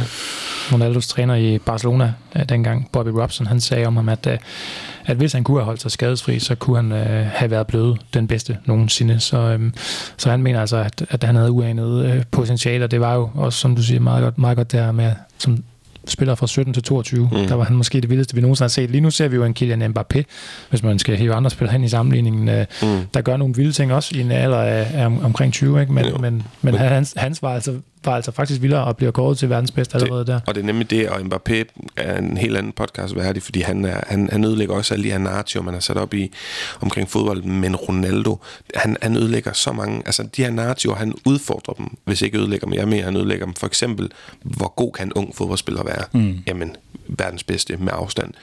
Men er der så ikke noget med, at du skifter en ny liga hele tiden? Der, det tager en tilvængelsestid. Overhovedet ikke. Altså han er fra, hvad hedder det, Cruzado direkte til PSV og være klasse. Barcelona en sæson klasse. Inders første sæson klasse. Ja. Og, øh, så, så ja, han var bare fantastisk, og når man skal snakke om sammenlignende spillere, det, det sker bare så sjældent, at synes jeg, at man siger, okay, ham han er den nye Ronaldo Nazario. Fordi de allerstørste spillere, og jeg ved godt, at det er lidt skadeligt at skulle sammenligne, og man sliber lidt kanterne af de her fantastiske forskellige fodboldspillere, vi ser på, men når det så endelig sker, og det, jeg har kun hørt det øh, en gang, tror jeg, hvor jeg virkelig var sådan, okay, folk er enige om, det her det kunne være en ny Ronaldo-spilstil. Det er jo så Kylian Mbappé, og ham må være sige, er specielt nok til, det måske er okay. Mm. Ronaldo han var sådan en, øh, dengang man var dreng, så kunne man godt lide, når man spillede fodboldspil, så lavede man sådan en spiller. Øh, han skulle have vanvittig fart, men han skulle også være kæmpestor og stærk mm. samtidig. Mm. Det var Ronaldo. Altså, han, var sådan en, han, var, han virkede som en spiller, som kun fandtes i, øh, ja. i cyberspace. Ja, en altså, Playstation-spiller. Ja, så vild var han, og han... Øh, der er jo også øh, holdkammerater, der har beskrevet, altså når han tog trøjen af, hans overkrop lignede en bokser. Øh, så stærk var han. Øh, mm. Øh, brede skuldre, store overarme øh, og en imponerende overkrop, øh, på trods af det her, øh, den her sindssyge fart, han havde. Så det var jo også en af grunden til, at han kunne morfe sig igennem de her forsvar. Det var jo, at de kunne ikke, de kunne ikke forstyrre på, de kunne ikke komme ind på kroppen med ham, fordi mm. han var så stærk. Jeg mener også, det var Vieira, hans kammerat der i Indtryk, der sagde det, at han var, han var en spiller fra et, fra et uh, Playstation-spil, eller fra et videospil, mm. Ronaldo. Uh, det var sådan at se ham på, på banen. Og hvis man skal have den her snak, nu var vi i gang med, med sammenligningerne, kan man sige. Øhm, altså, så synes jeg også, det er vigtigt sådan det der med, at, at, at Messi og Ronaldo, efter min år, bedste overbevisning, ikke er nier, Mm. Selvom Cristiano, altså, ja, nu skal vi huske at sige Cristiano, og så mm. den anden Ronaldo, men øh, øh, altså, setter forwards, de, de, jeg synes, de er kandspillere, som så har udviklet sig, de har måske fordrejet forestillingen om, mm. hvad en kandspiller også er, og hvad, hvad, hvad de skal kunne. Øhm, Cristiano er blød angriber, men, mm. øh, men når vi taler rendyrket, så jeg tænker sådan Luis Suarez, Edison Cavani, mm. Lewandowski, Harry Kane, det er dem der, der er der nu, og det var Ronaldo, der var der dengang. Ja, jeg synes det bedste er, at, at han har jo defineret en helt, for det første sådan en helt ny type angriber. Øh, du har jo set vævre, dygtige brasilianske fodboldspillere, der kan nogle tricks med, med bolden, men at kombinere det med, jeg har aldrig set så godt et, et mix af fart og målfarlighed. Han var jo, hvis du endelig skulle bede om en mand, du står i en eller anden VM-finale i overtiden, og han løber øh, øh, alene med målmanden, så hvis du, altså det er det sikreste kort i fodboldhistorien, at den mand han scorer, og hvordan gør han det? Han dribler helt sikkert udenom målmanden. Jeg mener, at der, det er over 80 karrieremål udenom målmanden, så det er altså fantastisk spiller, og i forhold til de her sammenligninger og Messi og Ronaldo og sådan noget, igen synes jeg, at det er en kæmpe kado og et flot argument til Ronaldo, at to af vores generation, nu snakker vi lige en 5-10 år længere hen, de, de allerstørste angriber i vores generation, nemlig Karim Benzema og Zlatan Ibrahimovic, de har ham som kæmpe forbilleder, og begge to, altså billeder, hvor de møder ham, og de står og kigger forelsket op på ham, som om, altså, det er en barnedrøm, der går i oplevelse, selvom de jo har været verdensstjerner på det tidspunkt. Ikke? Mm. Ja, Zlatan siger, at der vil i hans øjne aldrig komme en spiller, der, der er bedre end Ronaldo. Mm. Og det er jo ikke, altså, det, det er citater fra 2014, så det er jo ikke, fordi Zlatan ikke havde set Messi eller Ronaldo, uh, Cristiano Ronaldo på det, på det tidspunkt. Øhm, Ronaldo den, den gamle, ham vi snakker om nu, fænomenet, han sagde selv i et interview med øh, Gazettaen, øh, vist fra sidste år faktisk, om, om sammenligningen med Cristiano Ronaldo og ham selv, det her med, at jamen, vi er forskellige i vores måde at positionere os på, øh, altså på banen, og vores måde at fortolke spillet på. Også selvom Cristiano nu spiller i den her mere centrale position inden, inden foran mål. Øh, ja, kan man sammenligne ham med den nye Ronaldo? Eller er det sådan ligesom at snakke pære og bananer? Jeg synes, man skal passe på med at sammenligne mm. det hele taget. Altså, øh, men, men det er jo sjovt at sammenligne spillere. Det, det er jo altid en sjov øh, lille manøvre at lave. Øh, altså, jeg synes, at Cristiano Ronaldo er en fuldstændig fantastisk fodboldspiller, og det var han, da han var kandspiller, og det er han nu som... Øh, hvad kan man sige, en klassisk center forward type. Øh, men han har aldrig tryllebundet mig, som Ronaldo han gjorde. Altså, øh, øh, Ronaldo øh, kunne, kunne simpelthen øh, få, få ens forventninger til at stige øh, lige så snart han fik bolden. Det, jeg har det ikke helt på samme måde med Cristiano Ronaldo, men om det er så fordi Cristiano aldrig har spillet i Inter, det kan jo godt være derfor. Mm. Øh, Paul, du kan have det på en anden måde ja, med ham, ja. fordi han har, han har en stor stjerne i Real Madrid også. Men, øh, men det, det er to forskellige spillere, synes mm. jeg, fordi... Øh, han, øh, hvad hedder det, øh, fænomen Ronaldo var jo, var jo bare en helt anderledes syge, fordi han med den der sindssyge fart øh, satte mm. folk, og hele tiden øh, var centralt placeret på banen. Det er måske det, han selv mener. Øh, at han, han havde jo kun én ting for øje, og det var at score. Mm. Øh, og også der med, at han kunne gå ud, øh, tænker jeg, altså tit så startede han jo ved midterlinjen. Ja, som, præcis. Altså, og, og sat i gang med at komme op i for, også at have meter ja. til at komme op i fart, ikke? hvor Cristiano er jo i hvert fald nu mere en boksangriber, og var før måske en mand, der lå ude på flanken. Jeg, jeg kan godt forstå, at man sammenligner, fordi det gør det lettere for os. Altså, hvis vi, hvis vi Ja, hvis vi sammenligner ting, det er lettere for det her sammenligningsgrundlag at sige, okay, men hvordan var han i forhold til ham, især når vi spænder os ud over en, en længere overrække, og det bliver endnu værre, når vi går ned i, i 80'erne og 70'erne osv. Og, øhm, og så jeg kan godt forstå, at sammenligningen er opstået, fordi de deler navn og målscorer og så videre. De har haft ja, klubber Real Madrid. Altså, der er mange ting, men jeg synes, det er nogle primitive parametre, man hiver frem, fordi udover at være god for en mål, øh, altså jo, de er driblekonger og sådan nogle ting der, men, men som spillertyper, så er det nogle forskellige ting. Og Ronaldo er, det er den her, jeg tit hiver frem, lidt forsigtigt, men Ronaldo Nazario, han var, han emmede, altså det var rendyrket, koncentreret talent. Han var en sindssygt talentfuld fodboldspiller, hvor Ronaldo har, har bygget på nogle af de her ting med fart, med hovedstød, med afslutningerne. Dem, dem var han bare født med, Ronaldo Nazario. Mm. Der, er, der er en kæmpe forskel på de to, der, i hvert fald i, øh, i deres træningstilgang øh, øh også. Ikke? Der, der adskiller de sig i den grad også. Øh, fænomenet siger vi ligner nok hinanden i vores iver efter at score mål, mm. men, øh, men det er ikke noget tilfælde, at Cristiano har nået den alder, han har nu, med den form, han også har. Øh, fordi der er få spillere, der passer så meget på, det, på sin krop, som han gør. Øh, og så siger han med, jeg trænede, fordi jeg skulle. Mm. Han træner, fordi han elsker det. Uh, det synes jeg er en meget, meget fin måde at, mm. at sige det på. Ikke? Altså, der er jo også nogle gode, gode historier. Jeg ved, du har også, også en, Paolo mm. uh, Emerson, tidligere holdkammerat, også siger det her med, at Ronaldo følte ikke, at han, at han behøvede at træne lige så hårdt som os andre. Mm. Han følte, at han, det vi skulle bruge 10 dage på at lære, det kunne han lære på to. Yeah. Uh, og han havde som regel ret, siger yeah. Emerson. Så altså, det kunne han faktisk. Men, mm. um, også det, der, der, jeg kan ikke huske, hvem der, der har sagt det, men der er også en holdkammerat til ham, der har sagt, jeg tror måske, det var Juri Shokayev i Inter, til træning, der, der, der, kunne det simpelthen, der kunne simpelthen ske det, at alle stoppede op mm. og stod og kiggede på Ronaldo. Mm. Hele holdet. Mm. Alle stod stille og ja. kiggede på Ronaldo. Mm. Ja. det er så vildt. Ja, helt vildt. Men hvad kunne det ikke være blevet til, hvis han havde givet at træne? Ja, men jeg synes ikke, det er så meget træning. Øh, det er det, vi har snakket om, det er skaderne. Fordi han, mm. altså, og et par gode eksempler på det. Jeg kan huske, at Figo fortæller, da, da de spiller sammen på det Galactico-hold i Real Madrid, siger han, øh, han bliver spurgt ind til Ronaldo, siger han, åh, oh, jamen, og er det rigtigt, at han ikke træner? Og sådan noget, ja, det er jo rigtigt, at han ikke træner. Og det mest irriterende ved, at han ikke træner, det er netop den her øh, selvsikkerhed. Han var bare så sikker på sig selv, at han sagde, prøv, jeg behøves ikke at træne de her ting. Du kan bare spille mig. Du kan bare spille mig i kampen, og så ser jeg, om jeg scorer til træneren. Ikke? Og de kunne ikke lade være, fordi han scorede, så han var så god. Udover det, så har vi jo den her anekdote, I har inden for fodboldministeriet mm. med Thomas Grausen, der er så skidegod, hvor jeg tror, jeg mener, de på preseason, øh, du ved, mellem de to sæsoner i sommerferien, og overtræne, og jeg mener også, det var Vanderlei Luxemburgo, der træner på det tidspunkt, det er jeg ikke helt sikker på og så øh, de ligger og, og øver formationer og skide, og hvad hedder det, side for skyd. og, så, ja. og så siger... Øh, så siger Vanderlei Luxemburgo til, eller i hvert fald den givende træneren siger til Ronaldo, hvad, skal du ikke løbe med? Altså, og Raul ligger og pisker, siger Grausen. Han pisker rundt og løber det dobbelte af alle andre. Og Ronaldo, han bevæger sig bare ikke. Kom nu, siger træneren, kom nu. Og til sidst så bliver han så træt af, at han ikke lytter efter, at han kalder op på, øhm, en balkon, hvor at Florentino Pérez sidder og overser det hele. Og siger Florentino, kom herned, jeg kan ikke styre ham. Og så siger Florentino, han er rigtig kærlig ved Ronaldo, hvad så Ronaldo, hvad sker der? Og, og træner siger, han vil ikke løbe. Og så siger, så siger Ronaldo, prøv at præsident, er vi enige om, at øh, jeg får penge for at, at score mål? Jamen, det er vi enige om. Hvis jeg skal begynde at løbe, så skal jeg det dobbelt.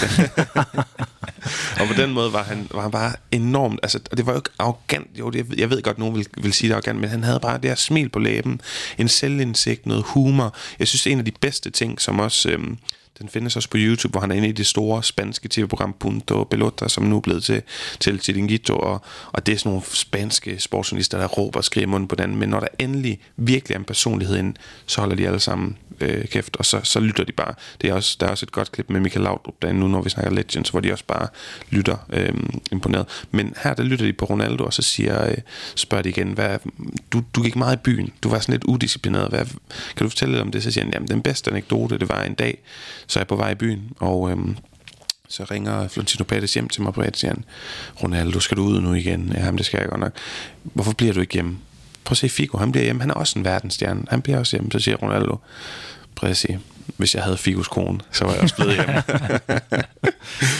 var det et eller andet sted, var han ikke, det, det kan de der øh, gode gutter, øh, der er eksperter i Brasilien, brasiliansk fodbold nok sige noget mere om, men var han ikke brasilianer, som brasilianer er flest? Altså han er jo ikke den eneste brasilianer, som har, har haft besvær med den her træning. Altså Romario, gad han træne? Ah, Ronaldinho gad vel heller ikke sådan vildt meget. Adriano er vel også et godt eksempel på en, mm. som, øh, mm. som heller ikke var helt vild med det der med at træne. Altså, mm. Øh, det er vel ikke et, øh, et sær i en tilfælde, at Ronaldo han ikke synes, at det var det mest interessante i hele verden. Altså. Nej, jeg er enig med dig. Jeg tror også, det er også mit indtryk sådan i grov træk. Ja, det ligner lidt, øh, altså måske også ja, noget, noget kulturelt der, ikke? At, øh, mm. øh, at tilvende sig til en anden, øh, et andet land og en anden øh, spillestil og en anden leve øh, stil også. Ikke? Og så kan man jo altid, du stiller jo et godt spørgsmål, når du siger, var han blevet endnu større, hvis han havde givet dig træne? Jamen, havde han været Ronaldo, hvis han havde givet mm. træne? Altså, mm. Hvis han ikke havde været Ronaldo, som Ronaldo var med det der fantastiske smil med, mm. med det gabende hul og sådan noget, så havde vi jo nok ikke heller ikke husket ham øh, også, på den måde, som vi gør. Helt enig, også fordi der er jo et element af, nu snakker vi meget, at, at han var, ja, han var lynende hurtig, og, og han var frygtløs, men jeg synes, at andet ord, han var meget, meget fantasifuld i den måde, han løser de her situationer på, kommer igennem, som vi snakker om, et hav af forsvarsspillere, og dribler sig ud på de mærkeligste måder, og, og lykkes ofte med det. Og det er jo ikke noget, du træner i taktik. Når de der otte italienske forspillere kommer løbende, så skal du bare drible på den og den måde. Det er jo nogle ting, som, som altså det, det, det løber nærmest i blodet på ham. Ikke? Mm. Og, og jeg tror også, at der er et element af, at, at han levede på de her ting. Han har også i sin ungdom spillet både futsal liga og scoret 166 mål på en sæson. Han har spillet strandfodbold liga. Så det, det er jo den klassiske, kan man sige, den, den klassiske narrativ, vi kender om de her brasilianske spillere. Og jeg synes også, de skal have lov til at spille på, på intuition og, og fantasi. Ja, Ronaldo er vel næsten narrativet, kan vi sige. Det er jo næsten ham, mm. der har skabt den her. Altså, det er, jo, det, er jo, det er jo der, hvor man tænker, det er jo sådan, det er jo, brasilianske spillere er jo sådan, mm. blandt andet fordi vi så ham der. Mm. Ja, ja, ja, ja, sådan. Ja, og nu det jo italienske forsvarsspillere, øh, jeg kan lige hive en, en Fabio Cannavaro, der, der jo tidligere selvfølgelig også holdt kammerat i Real Madrid med, Ronaldo, der blev kåret til verdens bedste, der i 2006, da de var øh, sammen. Han siger, at han er ikke i tvivl, det, det, det er den sværeste modstander, han har mødt, øh, det er øh, Ronaldo. Øh, han siger, at fænomenet Ronaldo var for min generation, hvad Maradona og Pelé var for den forrige generation. Mm. Øh, sin generations Pelé eller Maradona, er det, er det fair at sige? Det er han for mig i hvert fald. Øh, selvfølgelig ærgerligt, at øh, skaderne kommer til at ødelægge en del af det, men, øh, men, men hvis man tager det rendyrkede talent, som mm. du taler om, Paolo, så er han der. Mm. Altså, der, der, der er han helt op på siden af de aller, aller mm. største. Øh, og den eneste grund til, at han han vil ikke have en... Øh, man taler jo også meget om Maradona og Messi, mm. men det er jo ikke sådan, at man taler om fede Maradona, mm. øh, eller kokain Maradona. Altså han hed jo bare Maradona, fordi mm. han var fantastisk. Men grund til, at tænker jeg, at, at Ronaldo, han, øh, han huskes på den her sådan lidt trælsede måde at blive kaldt fede Ronaldo, det er vel til dels på grund af, knæskaderne, men også til dels på grund af, at der er kommet en anden Ronaldo, som er meget, meget dygtig. Ikke? Ja, som står i skarp kontrast. Altså, de er jo diametralt modsatte, ja. som, som Adam også har skitseret med træningsrutiner, men også fordi Ronaldo, han, altså, han laver jo ikke et moment passere uden at pege på sin sixpack, og spiser jo øh, fuldstændig vanvittigt sundt. Så, så på den måde, så er det jo også, kan man sige, ja, så bliver forskellene mere tydelige. Ikke? Mm. Mm. Jesper, du snakker om den her arv i Inter, som Ronaldo efterlod som, som uforløst mm. egentlig. Øhm, hvordan, øh, ja, ja, hvordan, hvor, hvor, hvordan er det at, at have haft så, så god en spiller, som man ikke fik, øh, fik sådan rigtigt alligevel? Det er meget inderagtigt. der, der har været øh, nogle af dem der, men selvfølgelig har han været den største, også for mig personligt. Og øh, jamen altså, man kan, hvis man kigger på hans statistikker, jeg har skrevet dem ned her, 47 kampe i sin første sæson, 34 mål, rigtig fint. 28 kampe, 15 mål i nummer to. Der begyndte, øh, der kom muskelskader hvilket øh, jo ikke er noget øh, mærkeligt fænomen blandt spillere med så eksplosiv en fart, mm. som han har. Øh, næste sæson, øh, 8 kampe, 3 mål, og så kommer den her famøse øh, uden nogen kampe, øh, og den sidste, det er så 16 øh, kampe og 7 mål, før han skifter til Real Madrid.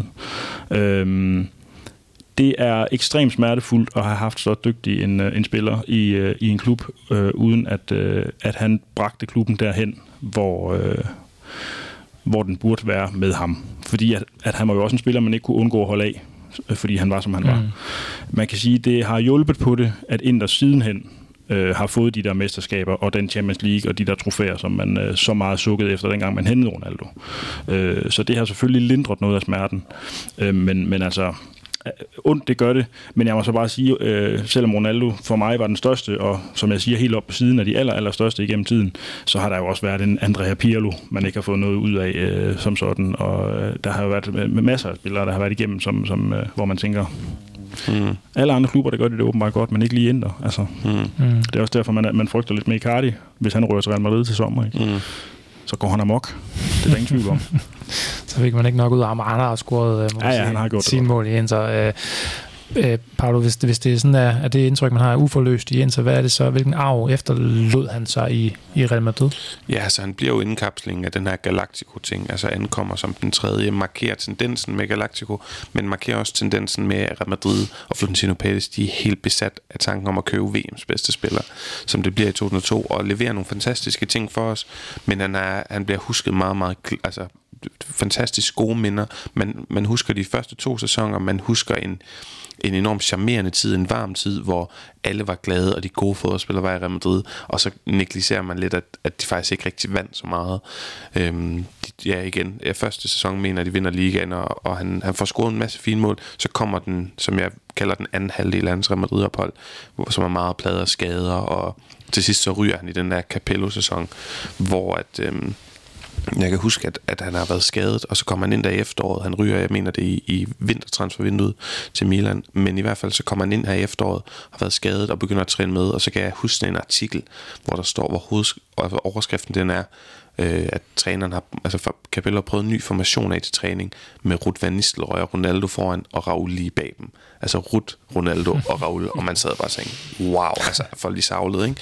Så mm, selvfølgelig også ærgerligt, og et, et element af, at han får ikke vundet den her Champions League til, det gør han jo aldrig i karrieren, at tættest på lige da han skifter til AC Milan, og de vinder den samme sæson, og han må ikke være indskrevet, fordi han har spillet Champions League-kamp for Madrid. Øhm, men man husker ham meget mere glædeligt, end man gør i Inter. Øh, og det kan man godt betvivle, synes jeg, fordi de vinder ikke rigtig så meget, øh, og slet ikke så meget, som der har været potentiale til. Mm. Hvordan havde du, da han smuttede, da, da han røg til Milan, var det okay? Ja, altså, jeg synes jo, det var ærgerligt, fordi du, som du også kunne høre min historie med, med den her, med Ruth Van Nistelrooy og Raoul, den her konstellation, så var der jo sådan et element af, man stadig håbede, man kunne få ham tilbage, og hvis der er en, der kan få ham til at løbe, så er det måske Capello, som, som jeg har aldrig set et så stramt Real Madrid-hold som den sæson, hvor de vinder ligaen og vinder alle kampe 1-0 eller i Remontadas, men omkring Ronaldo i, han smuttede, så følte man også, at det var på tid, på grund af skader, på grund af, at han var blevet større og større. Og så fordi du har fået, det må jeg også bare rose Ruven for, en mand ind, der ikke gør, at man savner målene. Han var jo jeg siger ikke, at han var lige så god overhovedet, men han kunne i hvert fald stå for nogle mål og stå de rigtige steder, og det kunne øh, Ronaldo ikke i den periode. Mm. Han lavede ikke mål helt på samme måde for Nistelrøj, må man sige. Nej. Han tager den fra midten og kører ned, men, men det er rigtigt, han lavede nogle mål. Det gør det selvfølgelig også. Mm. Det, det gør såret lidt mindre. Ja, og så havde man lige sagt farvel til Zidane, og man sagt farvel til Figo, og Beckham og Roberto Carlos var også på vej ud øh, den følgende sommer og sådan noget. Så det var en periode, hvor man blev nødt til at give slip på alle de her mm. store, store fodboldspillere. Er der ikke noget med, at Rolf van har lavet sådan noget 130 mål for United? Alle scoret i boksen. Det er muligt. Det vil ikke undre Jeg tror, det er faktisk der er ja. en eller anden vild statistik ja, det der. Det, det kan godt passe. Uh, Jesper, hvordan havde du det med at se din yndlingsspiller i den anden trøje i Milano, den, den med røde og ja, sort det var, det var frygteligt. Altså, det er jo forfærdeligt, når sådan noget sker. Jeg havde, jeg havde ikke troet om Ronaldo, at han kunne finde på at skifte til Milan. Men selvfølgelig, øh, hvis muligheden opstår, når man er på vej ned i Real Madrid og, og skifte til en anden af Europas, det var i hvert fald en af Europas giganter dengang, så gør man det selvfølgelig. Han scorede jo mod Inter i Derby. Han øh, er en af de få, der har scoret på begge klubber i Derby øh, della Madonnina, og, øh, og det var ikke rart at se ham i Milan-trøjen. Men det, man skal huske på, er, at det var jo ikke den Ronaldo, der forlod os, der kom tilbage. Mm. Og det er jo ikke fordi, at Real Madrid har været onde ved ham på noget som helst øh, måde, men han var overvægtig. Mm. Øh, han øh, havde evindelige småskader. Han var ikke, øh, han havde glemt af genialitet. Han havde stadigvæk sin placeringsevne nogle gange, og han havde sit skud og sine afslutninger og sin overlegenhed i, i den der ro, han havde, når han skulle afslutte.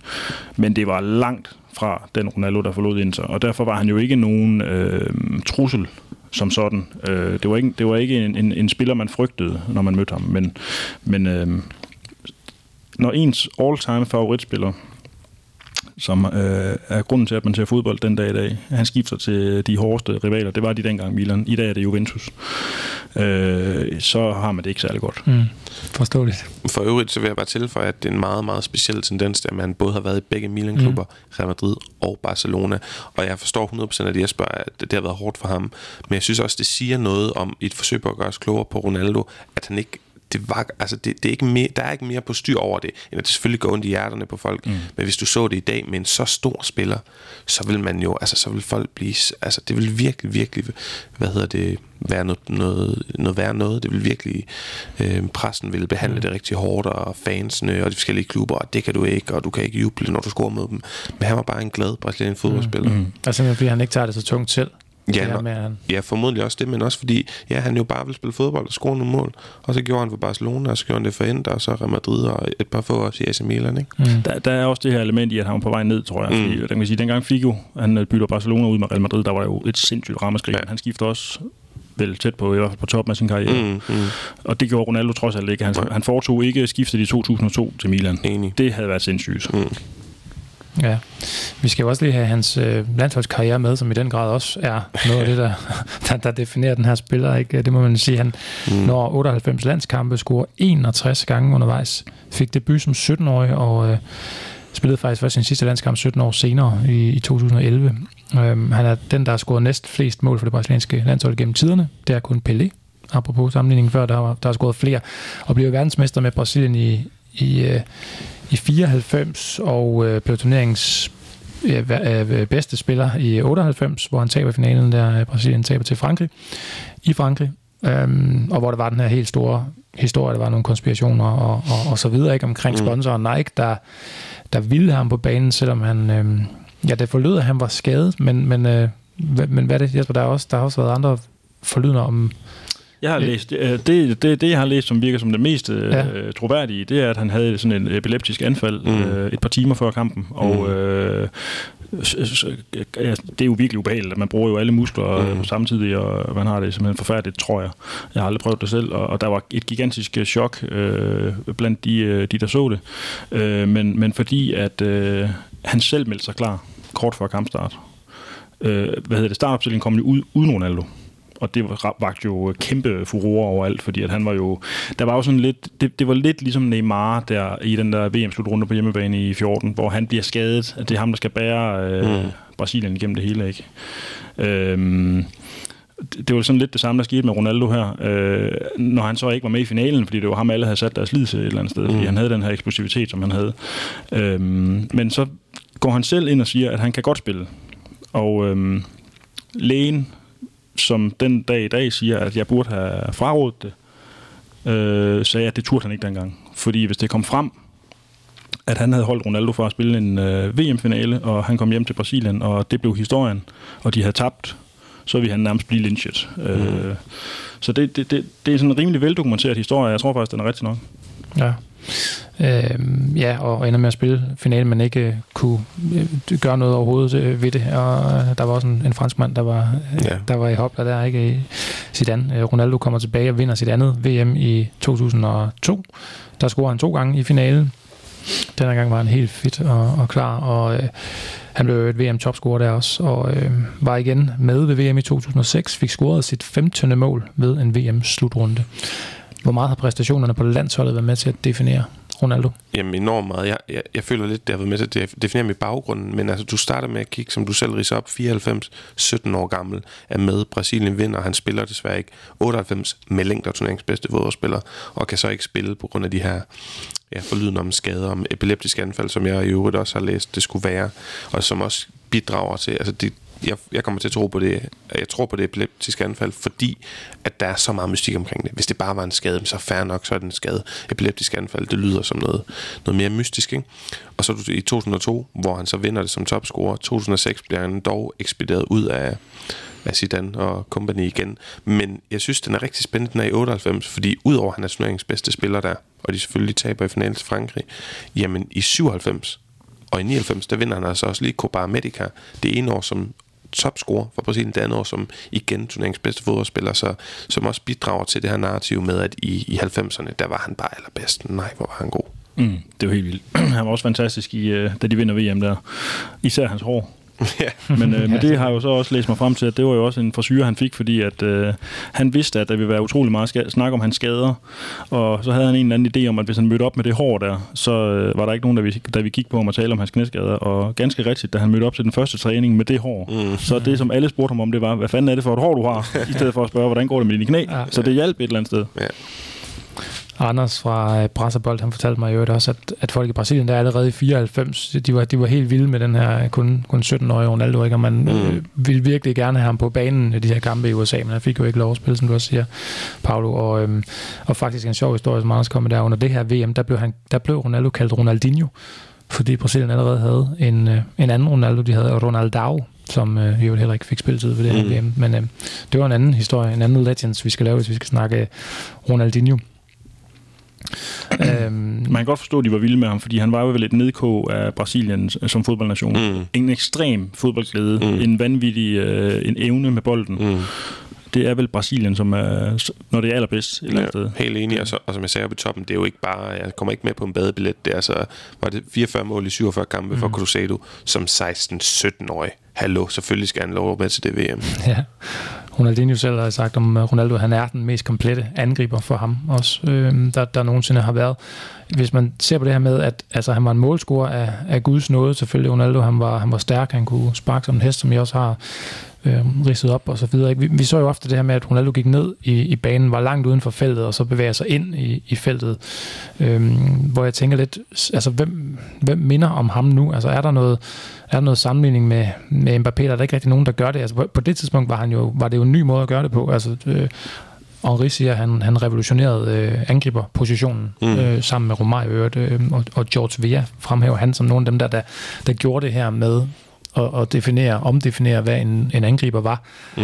Øhm, er vi kommet tilbage til, at en angriber er, er mere Van der skal lave mål i boksen? Eller? Det, det synes jeg, især fordi i at redefinere eller revolutionere noget, så kræver det også, at folk lige følger lidt trop. Og det synes jeg ikke rigtigt, og det er jo også fair nok, det har de ikke rigtig gjort, fordi hvem er som Ronaldo, hvem kan ligge sig derop og afslutte på alle måder, og fylde noget, og øh, være klog i feltet, men så også bare drible det hele, når det ser sort ud. Øh, mm. det, det, det føler jeg ikke rigtigt, der har været. Så jo, øh, måske der er nogle moderne angriber, der som ham. Hvis du både må tage Neymar og Mbappé og Benzema, jamen så er du derhen af aktivt, ikke? Så ja, for mig, så, så har han selvfølgelig revolutioneret det, men der er ikke nogen, der kan gøre det der. Også det, der var vanvittigt ved ham dengang, fordi dengang var det jo Oliver Bierhoff og Gabriel mm. Batistuta. Mm. Det var store mænd. Så var der Del Piero, som var en lille driblestærk type, mm. og, og, og, så kom Ronaldo, og han var så bare alle dem blandet sammen mm. i et stort, smukt puslespil. Øh, Altså, jeg kan godt forstå sammenligningen med Mbappé, altså, fordi han har jo også farten, mm. han har også teknikken, og han har de der ting. Men vi så jo i, øh, i de seneste to Champions League-kampe mod Manchester United, hvor han starter som frontangriber. Mm. Han har jo ikke det der magiske element over mm. sig, som øh, altså Ronaldo, han har skulle lave 2-3-4 basser mod dem der. Det havde han jo. ja. Altså, det ved vi. Især hvis han også i sin, altså som 20 år, ikke? Jo, mm. han, havde, han, havde, han havde gjort fra dem alle sammen. Mm. Det havde han bare. Øh, og det, det kunne han bare alligevel ikke, men jeg kan godt se sammenligningen på, mm. på grund af farten. Ja, hvor meget fylder det her, de her præstationer på landsholdet, de her flotte VM? Øh, det er jo, det er jo tit det, det er jo der, hvor vi får hele fodboldverdenen med. Det er der, hvor alle får øjnene op for ham. Jeg ved ikke nødvendigvis, om, om alle har fulgt ham i, i klubkarrieren så meget. Mange tror jeg tænker tilbage på Ronaldo. Det var ham, der lavede alle de her mål for Brasilien. Øhm, hvor meget fylder det for jer i forhold til, hvor stor en, en spiller han var, at han kunne shine på den her scene og lave de her 15 mål? Altså, for, for det første, så tror jeg, det her VM i 2002, det er der alle får øjnene. Ja. Okay, hvad sker der? Også fordi, at han har været så god som ung, og så kommer knæskaderne, så han, man bliver glemt lidt, og så kommer han bare frem på den største scene. Ikke? For mig, så, så er det igen det her med, at, at han bryder med nogle af fodboldens narrativer og udfordrer dem. Øh, blandt andet det der med, kan du gøre det igen og igen på en ny scene, ikke? som ung i Brasilien, i Holland, i Spanien, i Italien, i Spanien igen og så på landsholdet, og så mange gange på landsholdet. Han har vundet alt på landsholdet, og enten så er den bedste spiller, eller så scorer han flest mål, eller så er den bedste spiller igen. Nu er det bare til Copa America og så videre. Så for mig er det, er det et kæmpe kapitel, øh, det her landsholds. Noget, han har haft gang i, hvor han virkelig har været god vel også øh, grunden til, at han kom til Real Madrid i virkeligheden. Præcis. Det der. Men, men det er jo også, øh, det, det, jeg synes jo også, at hans flotte VM i 2002 fortæller en historie om en, som ja, vi sidder og taler om ham som en, en, øh, en fjollegøj, og en, der godt kunne lide at smile, og ikke rigtig gad at træne og sådan noget. Men hold kæft, han kæmper sig tilbage fra øh, nær, en, ikke en nær dødsoplevelse, men en nær øh, karriereafslutning øh, afslutning Mm. af de der to knæskader, vender tilbage og bliver VM's øh, lysende stjerne øh, i 2002. Altså det kræver da også noget, øh, noget af en mand. Ja, og bliver verdens bedste spiller igen fem Ja. år efter, at øh, han har været det, øh, og bliver solgt til Real Madrid, som I ganske rigtigt siger. Øh, han, han, han blev så måske kraftigere, øh, som, som karrieren skred frem. Han blev lidt mindre mobil, øh, da han ligger støvlerne på hylden der i, hjemme i Brasilien. Der var det i hvert fald en anden udgave af Ronaldo, vi, vi, vi sagde farvel til der, ikke, kan man sige. Der, han, han tog hjem og tog et par sæsoner hos øh, Corinthians, og bidragede også med, med lidt mål, men, øhm, men der var det vist mere en, øh, en sådan en stille og rolig øh, farvel, sådan en udslusning øh, Mm. til fodbolden og sluttede, sluttede en cirkel derhjemme i det brasilianske. Der var jo den her, ja, det klassiske med, at han ofte også efter ferie kom tilbage. Han havde spist godt, han havde spist meget jamon, som du siger. Der var hans indsats til træning, som vi har talt om. Men, øh, men, en, men en, en fantastisk fodboldspiller og en, og en sand legende, det, øh, det er han. Han, han, han købte jo øh, i september 2018 aktiemajoriteten i Valladolid. Altså han er blevet øh, klubejer nu her, og øh, man ser ham ofte til, til kampene der. Han er blevet inden for fodboldens verden, står stadig og smiler mm. med, med, med sit øh, smittende smil. Er I så blevet Valladolid-fans nu? Ja, jeg er automatisk lidt lidt fans. Det, det er der slet ikke nogen tvivl om. Og så skal vi jo håbe, at han, altså lige i skrivende stund, så kæmper de med at, at skulle blive op i La Liga. Og det må vi håbe, og han også skal drage fordel af sit tætte bånd til, til Florentino Pérez og låne nogle spillere fra, fra Real Madrids ungdomsakademi. Og så håber jeg, at det kan, det kan bygge sig op. Klart. Jeg ønsker, øh, Valladolid ønsker jeg mere held i sprøjten end nogen anden klub i Spanien lige for tiden. det er der ingen tvivl om. Er I glade for, at øh, Ronaldo nåede at optræde for jeres klubber? Jeg kan næsten regne ud, hvad svaret er, men bare for at få en af, afrunding på. Det bliver et ja herfra. Lykkelig, men dog også øh, en smule plaget, som Inter-fans jo tit er. Ja. Jamen, øh, fremragende. Jeg er, øh, jeg er bare glad for, at det var i vores levetid, at, øh, at Ronaldo gjorde sine ting, trods alt. Det var en, øh, det var en fest at følge, og øh, det håber jeg også, at det har været at lytte til udsendelsen her. Jeg takker mine gæster, Paolo Chichon og øh, Jesper Banke, for en tur ned ad Memory Lane. Selv tak. Tak fordi vi måtte. Jamen, øh, mange tak, fordi I ville. Og øh, ja, tak for hjælpen også til gutterne over på Brasserbold. Jeg hedder Adam Møller Gomar. Jeg vil takke dig, der gad at lytte og tage med os på turen. Det her var historien om den rigtige Ronaldo. Den første Ronaldo. Fænomenet Ronaldo.